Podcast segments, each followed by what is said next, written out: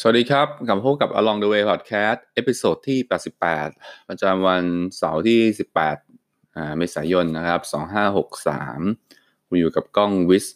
ซึ่งเราไม่ได้เจอกันมาประมาณเท่าไหร่อะสี่สองสัปดาห์นะครับสองสัปดาห์อ่าช่วงสองสัปดาห์ก็มีอะไรที่จะต้องทำหลายอย่างทีนี้ก็เลยอ่า แต่อย่างน้อยเนี่ยได้อ่านหนังสือเล่มหนึ่งนะครับ ซึ่งเชื่อว่าบางท่านเคยอ่านแล้วก็คือเรื่องของ Blue Ocean Blue Ocean นะ strategy เรียกว่าเป็นกลยุทธ์หมาสมุทรสีครามนะเป็นหนังสือที่ขายดีมากนะครับบอกขายดีประมาณ3.5 ล้านเล่มทั่วโลก แล้วก็เป็นฉบับปรับปรุงเนื้อหา ซึ่งหมายถึงว่าในช่วงนี้นะ เรียกว่าเป็นยุคที่ เราต้องเริ่มมองหาตลาดที่เป็นมหาสมุทรสีครามสำหรับมันคืออะไรล่ะเอางี้ดีกว่า ก็คือเป็นตลาดใหม่ที่เรียกว่าคู่แข่งน้อย หรืออาจจะไม่มีคู่แข่งนะแล้วก็ทำให้ไม่ต้องไปแข่งขัน อย่างเช่น แข่งขันตัดราคานะครับ ในขายออนไลน์ตัดราคาการขายเหมือนเหมือนกันอะไรเงี้ยอันนั้นเขาเรียกว่า สำหรับคนที่ที่ที่ไม่ทราบพวกศัพท์นะก็เรียกว่า red ocean แล้วที่ขายขายกันเหมือนเหมือนกันเนี่ยนะแล้วก็สู้ด้วยอะไรสู้ด้วยราคา เพราะว่าอย่างอื่นสู้ไม่ได้ ถูกไหมมันเหมือนกันหมดเลย ก็เลยหยิบเล่มนี้มาอ่านดู แล้วก็รู้สึกว่าได้ประโยชน์หลายอย่าง แต่ที่หยิบมาตอนนี้คือหยิบมาเป็นเป็นเป็นทีละบทแล้วกันแล้วจะเป็นเป็นเรื่องของเกี่ยวกับกลยุทธ์ มหาสมุทรสีครามเนี่ยในการที่จะเอาชนะเรื่องของอุปสรรคนะครับในตัวองค์กร ซึ่งมันเป็นวิธีวิธีใหม่ วิธีที่ไม่ใช่วิธีบริหารงานแบบเดิมๆนะของการเป็นผู้นำตัวนี้เป็น case study เป็นเทสตัวอย่างนะของนิวยอร์ก Police อ่า Police อะไรวะ Department นะ NYPD ซึ่งเมื่อก่อนเนี่ยอ่าต้องบอกว่าสภาพสถานการณ์ของนิวยอร์กเนี่ยโอ้โหมันเหมือนกับอ่าเป็นเมืองที่อันตรายมากแล้วก็ผู้คนเนี่ยสภาพจิตใจย่ำแย่แล้วก็มีเกิดเหตุอ่าอาชญากรรมนะครับเป็นเมืองที่ไม่ปลอดภัยเลยอยู่ช่วงปีไหนนะปีช่วง ช่วงปีที่เขายกตัวอย่างมาเนี่ยนานมากแล้ว แล้วทีนี้มันมีคนที่เป็นผู้บริหาร หมายถึงว่าคนใหม่มาเป็นผู้นำเรื่องมันผู้นำของของตัวนิวยอร์กเนี่ย NYPD เนี่ยก็คือเขาชื่อแบรดตันนะครับแบรดตันต้องบอกว่า อืม ตัว ผมต้องเปิดตัวเพราะที่ผมทำทำสรุปไว้แต่แต่ว่าตัวสรุปเนี่ยมันมันไม่ได้ระบุชื่อ เอาเป็นว่าคือเขามีการทำตัวอย่างเคสตัวเนี้ยก็คือหลังจากคนที่ชื่อแบรดตันเนี่ยเขามานะครับ มันเกิดอะไรขึ้นบ้างนะครับ คือหมายความว่า ตอนที่ก่อนแบรดตันจะมาวิธีการแก้ไขของเขาเนี่ยก็ เป็นวิธีการแก้ไขเดิมๆนะครับแต่สิ่งที่แบรตันทำเนี่ยมันทำให้เกิดวิธีการแก้ไขที่เป็นวิธีการแก้ไขที่สร้างคุณค่าใหม่ให้เกิดขึ้นก็เลยว่าเป็นการบริหารแบบ Blue Ocean ทีนี้เราก็มาลองดูว่าแบตตันเนี่ยทำอะไรบ้างนะครับเขาบอกว่าแบตตันเนี่ยด้วยความที่รีซอสหรือทรัพยากรทรัพยากรที่มีใน องค์กร NYP ตอนนั้นก็ก็จะมีจำกัดนะไม่ได้มีเหลือเฟือนะครับ แล้วก็สภาพจิตใจของของคนทำงานก็ค่อนข้างแย่นะครับ แล้วก็มีเรื่องของการเมืองที่สูงมาก สูงชนิดที่ว่าเขาบอกกันว่าแค่จะยืนก็โดนเตะขาแล้วนะครับ แล้วก็ไม่ไม่ค่อยเปลี่ยนแปลงอะไรนะครับ ทุกอย่างดูค่อนข้างจะเป็นเรื่องที่ตรงกันข้ามกับเราหมดเลยนะครับเขาเลยอ่า เป็นความความเรียกว่าภาษาอังกฤษเรียกว่า challenge นะมัน challenge มาก แล้วก็แต่สิ่งที่ทำที่แบรตันทำนี่มันเหลือเชื่อมาก เพราะว่าสองปีเนี่ยเขาเปลี่ยนจากองค์กรที่มี performance ที่ทุกอย่างพังพินาศนะครับกลายเป็นองค์กรที่มีประสิทธิภาพมากที่สุดนะครับเรียกว่าเปรียบเทียบกับ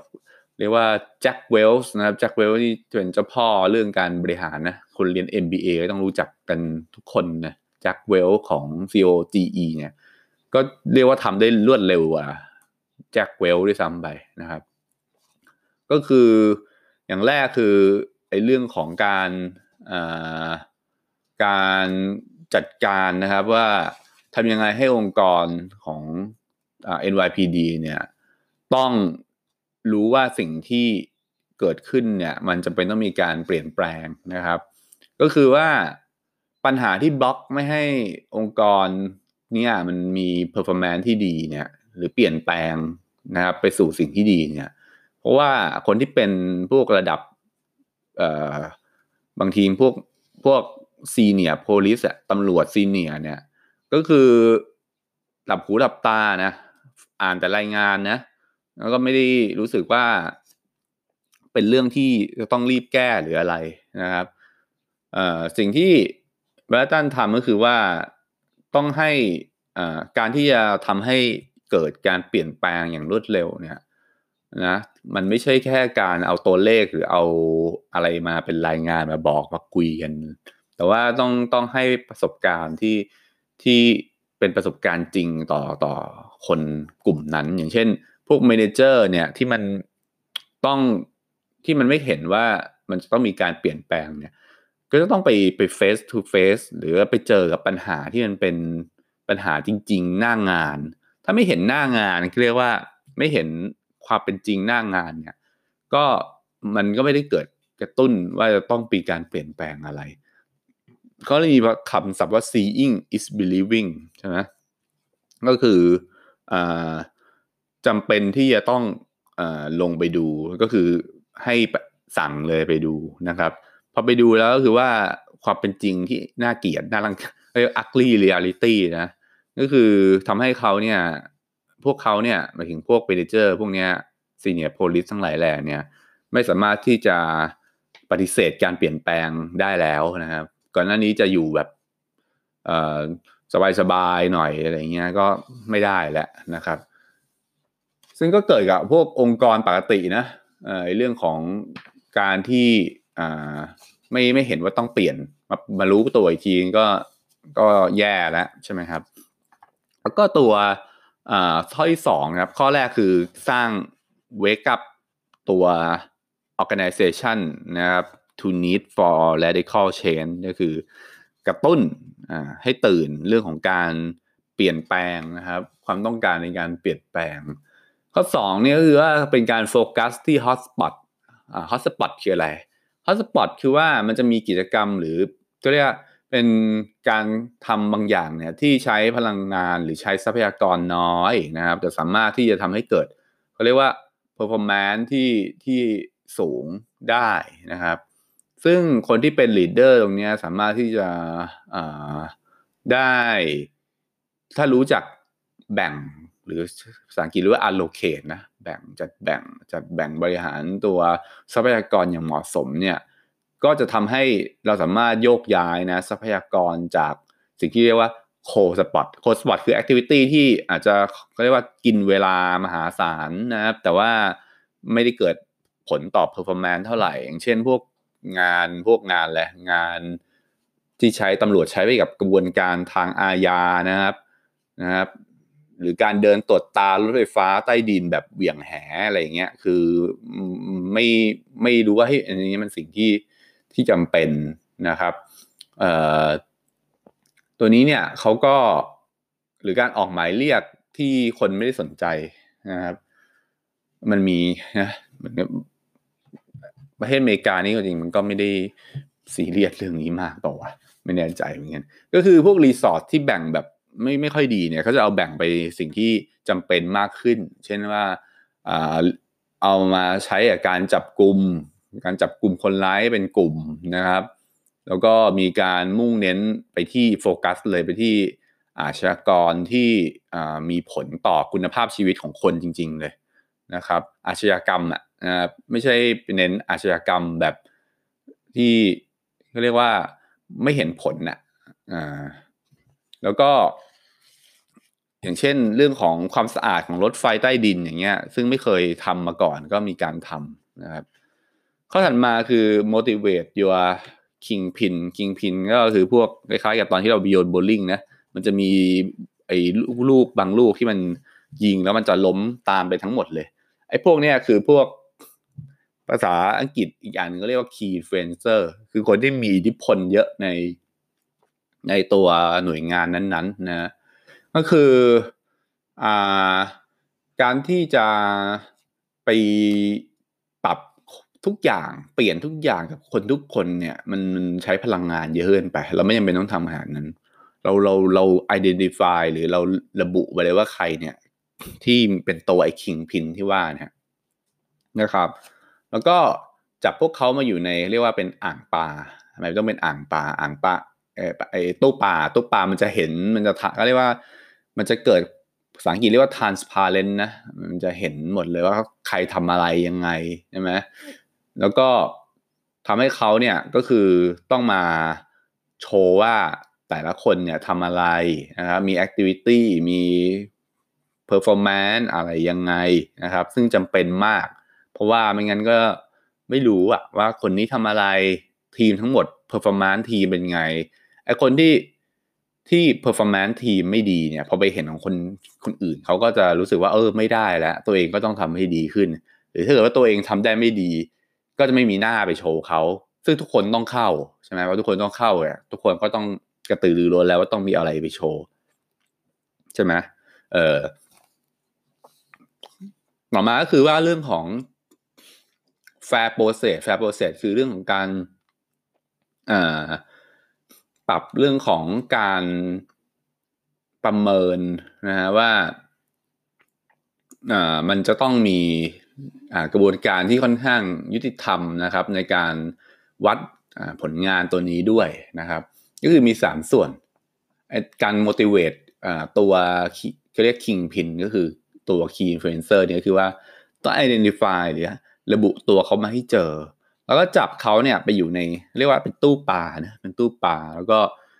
แล้วก็ฝึกการใช้ fair process หรือการประเมินอย่างเป็นเป็นธรรมเนี่ยนะเพื่อทำให้เกิด trust ด้วยนะครับผมเกิดความไว้ใจ ข้อที่ 4 นะครับก็คือ knock down the politic- political hurdle ก็คือพวกอ่าเรียกว่าจะจัดการการเมืองนะอ่าการเมืองเรื่องน้ำเน่า จัดการทิ้งซะ อย่างที่เขาบอกว่าทุกครั้งที่มีการเปลี่ยนแปลงเนี่ย มันจะมีกลุ่มคนที่ถูก identify ว่าเป็นเป็นนางฟ้าของคุณก็คือ แบบเปลี่ยนครั้งเนี้ยไอคนกลุ่มเนี้ยยังไงมาอยู่ข้างคุณแน่ ๆนะครับอ่าน่าจะมาอยู่ข้างคุณแน่ๆเพราะเขาได้จะได้ผลประโยชน์จากการเปลี่ยนแปลง กับกลุ่มที่เป็น devil คือมันต้องมีแน่ๆคือว่าต้องอยู่ตรงข้างคุณแน่ เพราะว่ามันเสียผลประโยชน์จากการเปลี่ยนแปลง ก็คือว่าเราก็จับคนที่เป็นอะไรครับ คนที่เป็น angel ที่ว่าเนี่ยนะมามาเป็นไอ้ kingpin แบบข้อที่สามอะแล้วก็ isolate คนกลุ่มเนี้ยออกมาจากพวกพวก devil ให้ได้ แล้วก็ใช้กลุ่มกลุ่มคนที่สนับสนุนคุณเนี่ยนะให้เป็นประโยชน์นะครับ ก็คือสักพักเนี่ยกลุ่มคนพวกนี้ก็จะพอเราทำดีเนี่ยมันก็จะเพิ่มจำนวนขึ้นนะครับ พิ่มจนขึ้นจนจนไปโอบล้อมหรือไปบล็อกกลุ่มคนที่อ่าเรียกว่าเป็นเป็นเดวิลอะ เป็นคนที่จะขัดขัด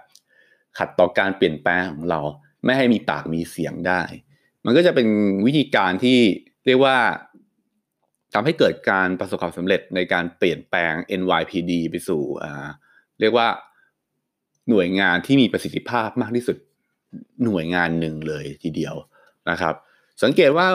เนี่ยตัวสิ่งที่แบรตันทำเนี่ยมันจะมีสิ่งที่เรียกว่าการไปเน้น Blue Ocean ของการบริหารจัดการทรัพยากรนะครับ ก่อนหน้านี้เนี่ยเวลาที่ใช้ในการเดินตรวจตาระบบรับรถไฟแบบเหวี่ยงแห หรือเวลาที่ใช้ไปกับกระบวนการทางอาญาซึ่งเสียเวลาทำหากินมากเนี่ยจะเยอะมาก หรือการจับกลุ่มผู้ต้องหาตอนกลางวันเนี่ยความจริงก็ไม่ได้ไม่ได้มีไม่ได้มีสิ่งมันไม่ได้น่ากลัวเหมือนการจับกลุ่มผู้ต้องหาที่ตอนกลางคืนนะครับ ซึ่งก่อนหน้านี้แทบจะไม่จับกลุ่มผู้ต้องหาตอนกลางคืนเลยนะครับนะแล้วก็ไม่มีการมีการลดใช้รถบัสตะเวนตรวจในทางกระบวนการอาญาหรือไม่มีการทำความสะอาดรถไฟฟ้าใต้ดิน ให้ปลอดภัยขึ้นไม่มีการทำการบริหารแบบบูโอชินจริงๆเป็นการทำสิ่งที่ยังไม่เคยทำ แต่มีผลต่ออะไรครับมีผลต่อประสิทธิภาพนะครับของของการทำงานของหน่วยงานนี้อย่างชัดเจน และตรงไหนที่มันเคยเป็นเป็นเป็นงานที่ดูมีคุณค่าสูง แต่ไม่ค่อยลงพลังงานกับมันเนี่ยไอ้ตรงนี้ก็เราก็ทำซะนะครับ ซึ่งก็เลยทำให้เราลดลดปริมาณพลังงานที่จะต้องใช้กับกระบวนการทางอาญา แต่ได้ประสิทธิภาพคือทำไมครับ ประชาชนเกิดความเรียกว่าประชาชนเนี่ยรู้สึกได้เลยว่าทางตำรวจเนี่ยสามารถแก้ปัญหาเรื่องอาชญากรรม สามารถสร้างสิ่งที่ทำให้องค์กรได้ทำให้เมืองนิวยอร์กเนี่ยน่าอยู่ขึ้นได้อย่างเห็นภาพอย่างชัดเจนนะครับ อันนี้ก็เป็นตัวอย่างหนึ่งนะครับของการ เรียกว่าเรียกว่าเป็นทั้งการภาวะการเป็นผู้นำนะครับ การสร้างการเปลี่ยนแปลงนะครับ โดยใช้กลยุทธ์นะครับมหาสมุทรสีคราม หรือก็เรียกว่า Blue Ocean Strategy นะตรงนี้หยิบเรื่องนี้มาก่อน จริง ๆ ในหนังสือเล่มหนึ่งเล่มนี้มันมีเรื่องที่เป็นบูโอเชียนในกับหลาย ๆ เรื่องนะไม่ว่าจะเป็นการหาตลาดใหม่นะครับการการอ มองไปให้ไกลกว่าความต้องการเดิมนะครับ แล้วก็จากสิ่งที่เห็นเนี่ยเรามาเรียงกลยุทธ์กันยังไง เรามาหาคุณค่ามาหากำไรและคนมาหาความสอดคล้องกันสิ่งเหล่านี้แล้วก็ยืดอายุไอสิ่งที่เป็นโบเชียหรือมาสุสมาสมุทรสีคามเนี่ยออกไป แล้วก็ไปหลีกเลี่ยงกับดักของมาสุสีแดง คือไม่ให้ไปตก ไม่ให้อุตสาห์สร้างตลาด เอ่อมาสุสีสีครามมาแล้ว สร้างบูโอเชียนมาแล้วอย่าไม่ไม่อยากให้กลับไปเลดโอเชียนนะครับ ก็เป็นเรื่องราวที่เดี๋ยวอาจจะมีหยิบบทอื่นมาเล่าให้ฟังกัน แต่พอดีเรื่องนี้ค่อนข้างจะอ่ออ่านแล้วรู้สึกรู้สึกดีที่ว่ามันการบริหารจากจากคนที่เป็นผู้นำถ้ารู้จักการใช้บูโอเชียนเนี่ยเอ้ยมันสร้างการเปลี่ยนแปลงได้อย่างหน้ามือหลังมือเลยทีเดียว นะครับ ก็คิดว่าเรื่องนี้น่าจะมีประโยชน์นะครับสำหรับยิ่งสำหรับคนที่เป็นคนที่เป็นผู้นำด้านการเปลี่ยนแปลงต่างๆนานาก็หวังว่า เดี๋ยวคงจะเอามาเล่าสู่กันฟังนะครับฟีดแบ็อะไรทุกอย่างก็ยังพร้อมรับเหมือนเดิมนะครับ ส่วนเว็บไซต์ตอนนี้ก็ไม่เปลี่ยนแล้วนะไม่ค่อยขี้เกียจทำแล้วก็ไม่ใช่ขี้เกียจทำหมายถึงว่าขี้เกียจทำใหม่นะแต่ content เนี่ยมีมีก็คงจะมีอยู่ นะครับปกติดีนะครับ ก็คือเว็บไซต์ lunshot.co นะครับ l o n s h o t co นะครับแล้วแล้วก็เดี๋ยวพบกันใหม่นะครับใน episode ถัดไปสำหรับวันนี้ สวัสดีครับ